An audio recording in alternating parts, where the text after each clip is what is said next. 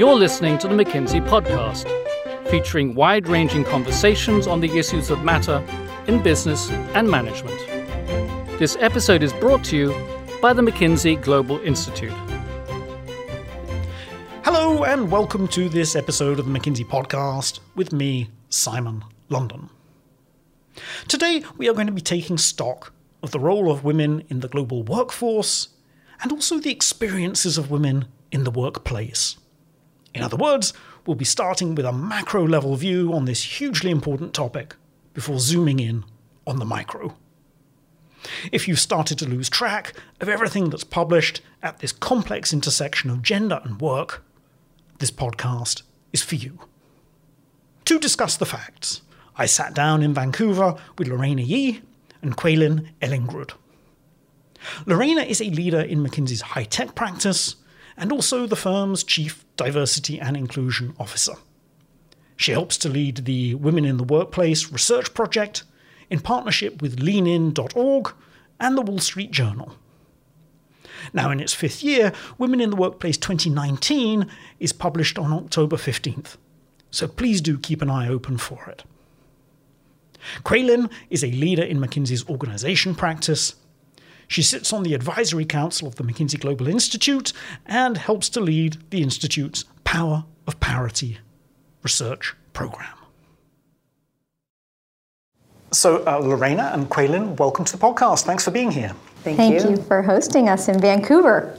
You are more than welcome. So, we're going to cover a lot of ground today.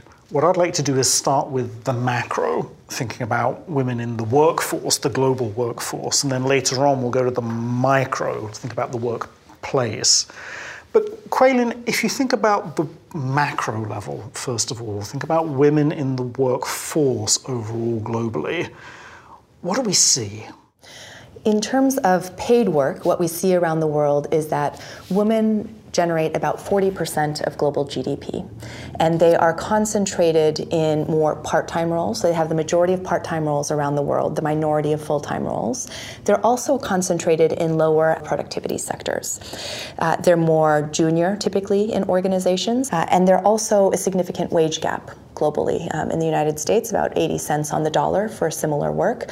Uh, and when you compound that for women of color, that can be quite a bit lower, 60 or so cents on the right, dollar. Right. So fewer women in the global workforce tending to be congregated in lower paid occupations. Even if they're in the same occupation, they're probably less senior, and even if they're in the same level of seniority, they're probably paid less. As an economist, why should I care about that? You should care because it's a big economic opportunity that we're missing, to the tune of about $12 trillion around the world. In fact, it would be about $28 trillion if we were to fully match equality in the workplace between women and men uh, across all of those three dimensions. So, if we got to absolute parity in terms of participation, seniority, pay, everything, that would be worth $28 trillion, which is the economy of the size of the US and China added together. But it's not realistic anytime in the near term. And so, to account both for near term progress and potential, but also to account for individual choice, we took a look at what would be a more realistic scenario. And so we looked across each region and said, what's the best rate of improvement we've empirically seen happen over the last 10 years? This is country by country region by region, country by country. So in Western Europe, improving at the same rate of Spain across the entire region. In Latin America, improving at the rate of improvement of Argentina. And if we did that across each region, that gets us to about 40% of the opportunity, or $12 trillion. And that would be like adding the UK, Japan, and Germany to the global economy, or about 11% of global GDP. It's a big deal. Wow. So the global economy could be 11% bigger in GDP terms if we could get to that more conservative level of progress towards parity.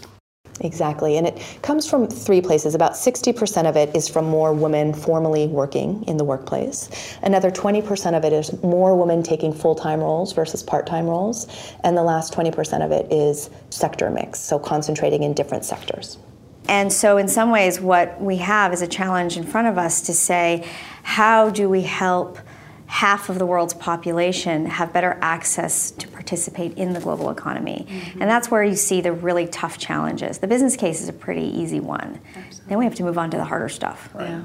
Yes, and I guess that's the other thing here. I mean, it's very easy to talk about the economy in the abstract, but the fact is that the economy is underpinned by a, a great deal of, of law, social norms, access to services, personal security. There's a whole range of social and legal aspects to this that actually sort of underpin or then give you the outcome in the, in the sense of workforce participation. And that's probably one of the reasons why people feel that this is a very intractable and really challenging problem in the sense that it is many things. It's a systemic set of challenges. On a global level, it is a system, and you can't expect to capture your country's share of the $12 trillion opportunity unless you're going to tackle the societal barriers that hold women back from participating in the workplace. And so, if you want that economic boost and the growth that we were talking about, which government leaders, company CEOs want, then you have to be willing to tackle the societal gaps. Because if you actually plot, you know, over 100 countries uh, on their both equality in work and their equality in society, those two things are highly correlated. So, Kweilin, you, you mentioned a little earlier that, that there are some big occupational differences between men and women and the sectors in which they participate in the workforce. Why is that important? The fact that work is gendered around the world is important because there's different wages in the different sectors in which women versus men are concentrated. It's also important though because automation will affect different occupations differently. So the big so what for me at least is that the reason why it matters that our current footprint is gendered in work is that the solutions have to be gendered too. Let's just think about reskilling because that's eventually where we go with this is there's a huge opportunity to help women get to the new economy, to help both genders. If I were to apply a solution that helps nurses reskill, and I focus all on the health and social sector, where mostly there are women, I would probably miss the type of skills that men need if they have factory jobs and if they have construction jobs. Similarly, if I focus on reskilling with the assumption of most of the jobs where the men are, I might miss what are the skills and capabilities that women need. And so it's a very practical reason that you're going to need different reskilling for the genders because they actually sit in different occupations and jobs. One of the factors for being able to participate in reskilling is the ability to travel. And one of the interesting things in the research is it showed that the question of safety mm-hmm. is just as paramount for the woman outside of Paris as the woman in India, as the woman in the United States. And that version of not feeling safe has different specifics, but it's the idea of do you feel safe between your home and your commute to your office and within your office or workspace do you feel safe? And that's everything from just disrespectful behavior in your commute all the way to physical abuse. Yeah which underlines again that, that you know you cannot look at the workforce and you cannot look at the economy without considering a lot of these social factors absolutely. as well. Absolutely. It's, it's looking at your social factors. So if i had to summarize we're saying that number one because women in all countries, not just in developing countries, but because women in all countries face a variety of structural barriers to participation in the workforce, it could be harder for women to adapt and adjust because they may not have the access to education, they may not be quite as mobile, they may not have the access to technology in the same ways. Um, and number two, if you have a reskilling program to deal with automation that was to focus primarily on manufacturing, for example, that would de facto be a very gendered approach to dealing with the situation. So, as a policymaker, you need to think about these, these gender effects too. And the exactly. network is very uneven. And going back to we need reskilling and programs that meet women where they are versus expecting women to come to the programs. So let's take those examples of women and where they're working today. So we've talked about formal work. It goes from 9 to 5 or something like that. Then they go home and they take their second shift. And their second shift are the hours and hours they spend in the unpaid care economy. And if you're looking to dimensionalize how many hours globally women spend in the unpaid economy, it's 1.1 trillion. It's three times more than men. And so they take their second shift, in the unpaid economy, maybe taking care of elderly, family members, children.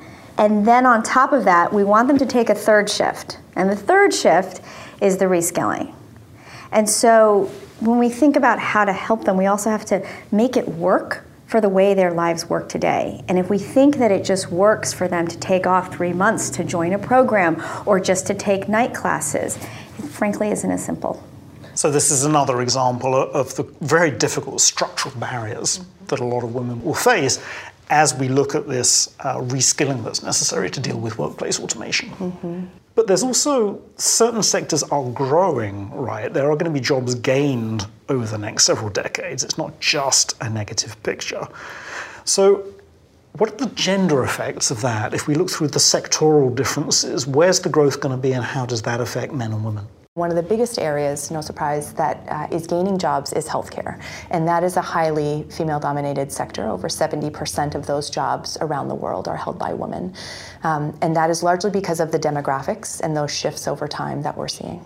There's also the technology and professional services sector, where we're going to see an enormous amount of growth in jobs, both transformation of the jobs that exist today, as well as just net new jobs that didn't exist a couple years ago. Think about machine learning and the explosive growth in the types of jobs that there weren't applications for five years ago. Um, so that is very exciting. But to the point that Kweilin mentioned at the beginning, we have a gendered footprint to start, and we don't have as many women participating in the technology and professional services sector today, and we don't have as many young girls and young women participating in the education that leads to those pathways. So let's zoom in. Let's go from the macro to the micro, from the workforce to the workplace. So, Lorena, when you look at women in the workplace today, you look at the level of individual organizations and, and companies, what do you see? So, the statistics, similar to the global economy, are a bit sobering you have one in five executives at the top that are women.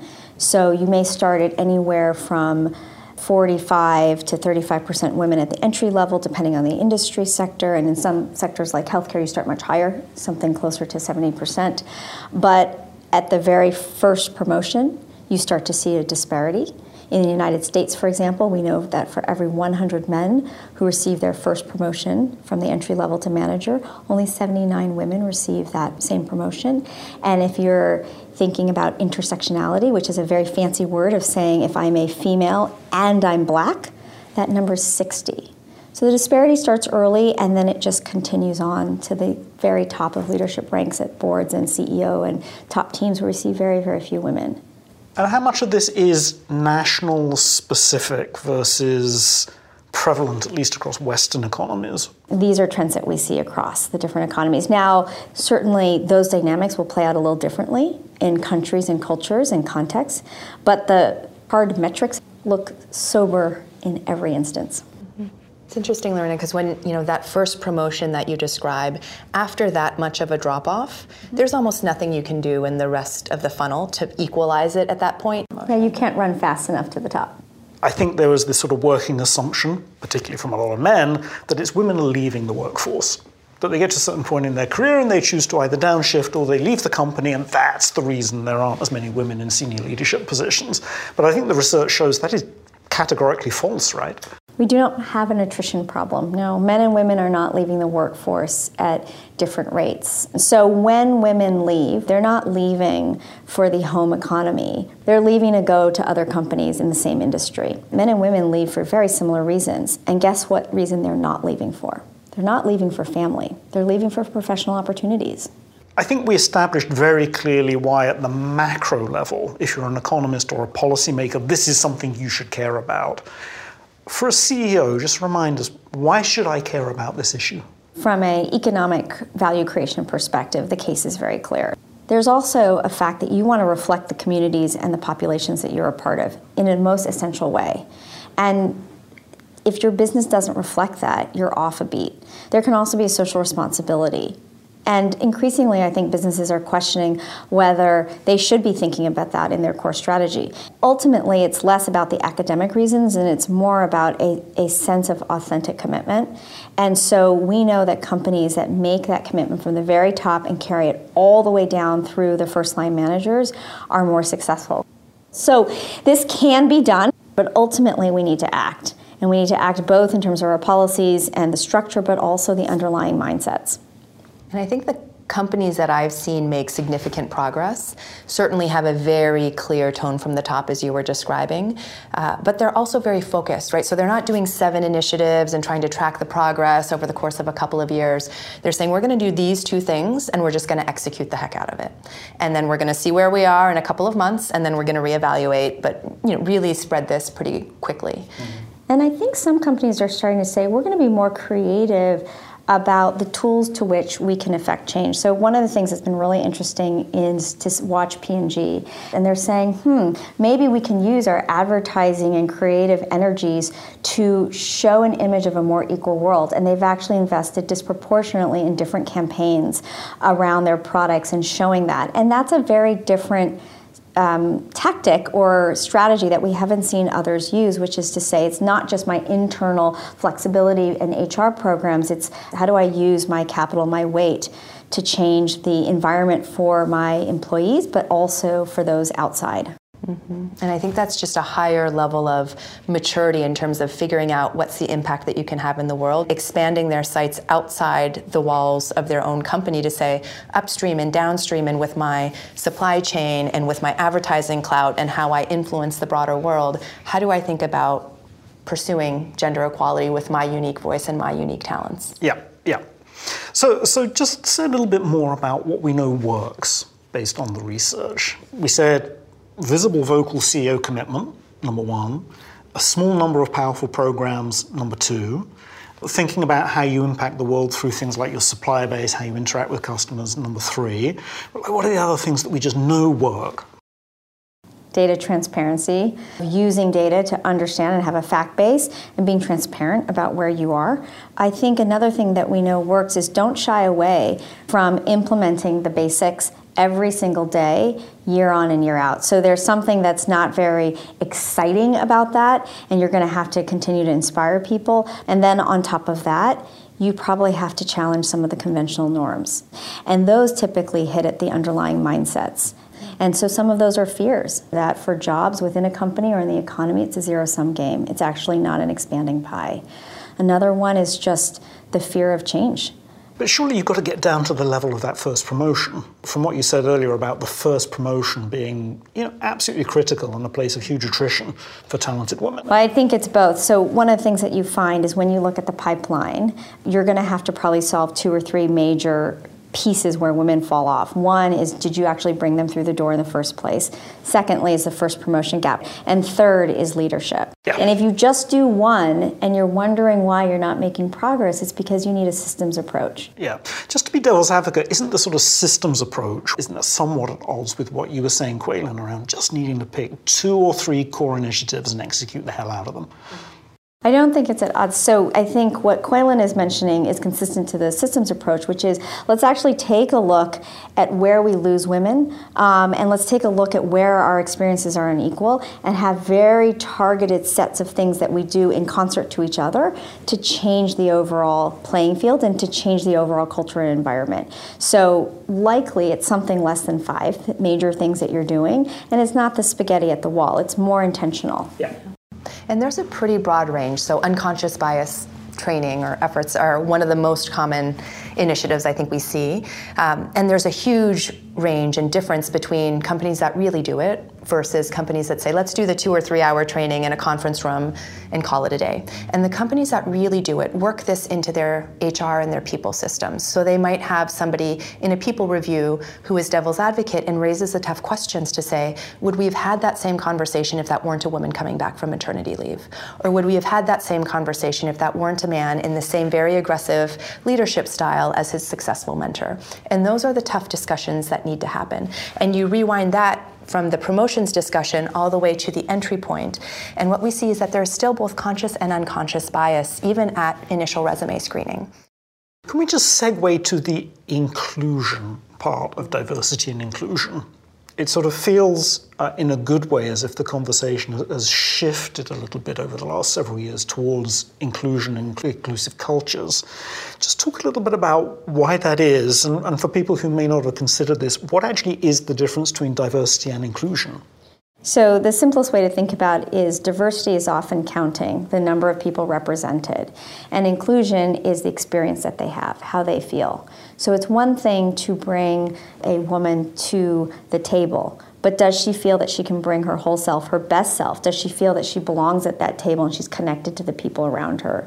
You need both. You need the participation and the experience because inclusion is the fundamental basic that you need in your culture. And what's really interesting about inclusion is it's not just for women, it's literally if you work in a world of extroverts and you're an introvert, do you feel that you can be part of that discussion. I'm just using that as a very extreme example, but the concept is inclusion is not gender based. Inclusion is actually for both men and women and for people that come from different backgrounds and have different ways of processing and thinking. The underlying belief is that if you put a diversity of viewpoints at the table together and if all of them are working together, you're going to get better answers. Right, but they have to feel included for that to happen. That's the point. It's no good just doing the diversity and getting the count right. It's like the dynamic of how people feel around the table. Absolutely. So, again, if I'm a CEO and I want to create an inclusive culture within my organization, what are some of the things that I need to pay attention to? One of the things that we know is really important is the impact of microaggressions. So people ask, what are microaggressions? It is the fact that women are more likely to be perceived as more junior than they really are. Their judgment is more likely to be questioned. They're less likely to be defended if their work is questioned. They're less likely to be given professional opportunities for growth. There's a string of things that happen each and every day to women. And you would say each individual piece isn't worth having a huge discussion about.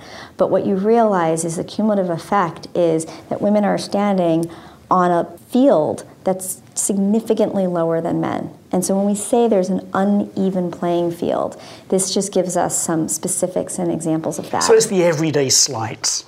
It's the like. everyday slights. And what a CEO can do or, or a manager can do is to start to lead differently. And so it's about changing the culture and it's creating a place where those slights don't happen and where people feel as a result that they're more included and that they belong more. I think the other thing a CEO can do is drive that accountability from the overall level down by business unit, by function, and ask, what are we doing to move the needle? And also empower managers because you don't quit your CEO, right? You quit your immediate manager because they can't make the flexibility happen. And so empowering managers to handle, for example, a very awkward situation or um, sexual harassment, those types of tough conversations are really important. And then on the positive side, empowering them to make flexibility day to day so that you can manage your life is really important as well. And over time, when we've interviewed women executives, one of the things, and what we've seen also in the data overall, is that women feel more isolated. So, what we find is that you know, we ask women, do you believe that your gender has gotten in the way of future opportunities? And over a quarter of the women will say yes, absolutely. I think it's something that will hold me back going forward, and I think it's something that will, has held me back before. Is this one of the reasons that we advocate clustering women? This issue of being the only woman, for example, uh, in, in, a meeting or on a team? Well, it's one of the it's one of the strategies that companies have been increasingly looking at if you can create teams where there's a critical mass of women. So you know if if she can see it she can be it. So there's a leader who's a woman. There's a more diverse leadership team. There are more women that they're pairing with. Um, it creates a better experience. Something else that jumped out at me in the research is, is this big disparity between line roles and staff roles. Just say a little bit more about that, Kweilin. Yeah, it's interesting because you know that one in five women in the C-suite, I think, belies a bit of that balance of power. So women are much more likely to have a staff role. And if you look at S&P 500 CEOs who were promoted from within over the last few years, somewhere between 99 and 100% of them from year to year are promoted from running the biggest P&L to that CEO role. And so if we want to shift the 6% of Fortune 500 CEOs who are women, we need to shift that balance between staff and line roles that are held by women. So there's something happening between sort of a early manager to an SVP where you see a very small percentage of women able to stay in the power alley roles, which typically are those that run the P&Ls of the business. So one piece of advice I always give to women is stay in the line. Do we know why it's so difficult for women to stay in those line roles? Some of it is that as they hit the childbearing years where family becomes a bigger priority, and that's not for everybody, but that's for many women, they often will take support roles, maybe because those are the opportunities that are offered to them um, that allow them to stay at full time work, but also allow them to have a slightly different pace, um, or because maybe that's where they see more role models and they see more support. And I think that businesses can be far more creative and thoughtful about how to retain women in the line roles. Um, there was a CEO of a healthcare company who said one of the things that he would do is he would personally intervene and say, You have the potential to be the head of the business, and you are about to go on mat leave for your second child. And I heard that you want to take this finance role. And all I'm saying is, I'm giving you a return ticket back into the line role, and you need to bring this ticket to me after a couple years when you're ready to come back because it is going to be really hard to pull you back, and we're going to pull you back in. Right. So it reminds me almost of on ramps and off ramps, which people typically talk of in, in, in, the context of maternity leave, for example. But it's like within the business, it's yes. an on ramp and an off ramp to line roles. Absolutely. But the on ramp and off ramp time period tends to be incredibly short. We're really just thinking about the first three months when someone comes back, and we're thinking that they only maybe have one child. We're not really thinking about the impact of being parents, both men and women, over the course of, say, nine years as you have three children. We're not thinking about the total impact and how you continue to progress your career and how you continue to advance, and that you may go through a set of years where, even as a guy, you actually would like to take a job that's less focused on being promoted and more focused on staying in the role that you have, and then you're willing to upshift a couple of years later. Yeah. Which is why some companies are reevaluating what is the type of support that you give for parents, and to think through how do we support parents in terms of childcare, um, in terms of career flexibility, in terms of de risking the ability to take some of the flexibility programs that are offered. One of the things that we know is that there are lots and lots of programs for flexibility, but nobody takes them. And why don't they take them? Because they think it'll hurt their careers. And by the way, there are a lot of men who want their systems to change for them, the big step is to de risk that you can participate in these programs as well. And so I do think there's a bit of a reframing that we do all of this to help women, we do all of this to actually help our overall people. Um, but often women are, as that quote will say, the, the canaries in the coal mine. So, you know, they're the first population in a company that we see. But very quickly, companies need to think about how the types of programs and innovations help everybody. Thank you. Thank you. Really appreciate it. And thanks as always to you, our listeners, for tuning in to this episode of the McKinsey Podcast. To find the latest from women in the workplace, the power of parity, and a lot more besides, please do visit us at mckinsey.com. You've been listening to the McKinsey Podcast. To learn more about McKinsey, our people, and our latest thinking, visit us at mckinsey.com or find us on LinkedIn, Twitter, and Facebook.